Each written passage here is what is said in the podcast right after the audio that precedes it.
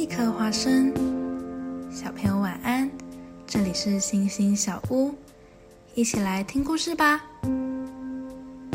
某一天，俊明非常沮丧地坐在公园里发呆。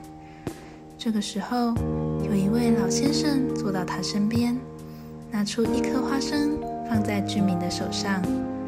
俊明说：“呃，拿这颗花生给我要做什么呢？”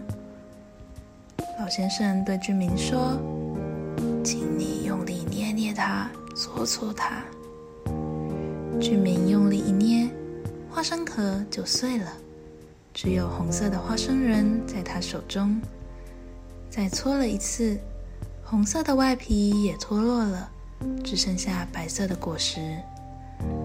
老先生又说：“现在你再捏捏看。”是俊明无论如何用力的捏，用力的搓，花生的白色果实仍然非常坚硬，不受到丝毫的影响。这时，他告诉俊明：“虽然我不知道你发生了什么事，但我知道，环境只会改变我们的外表，但却毁不了我们心中的斗志，就像这颗花生一样。”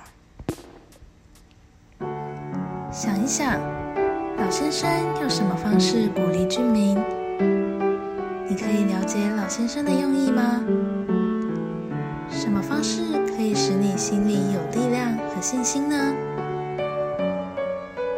今天的经文是以佛所书三章十六节，求他按着他荣耀的丰盛，借着他的灵，用大能使你们内在的人刚强。起来祷告，亲爱的天父爸爸，求你住在我里面，成为我心里的力量，让我无论遇到什么事，都能得到爱与帮助，也让我可以去安慰、鼓励我的朋友。奉主耶稣基督的名祷告，阿门。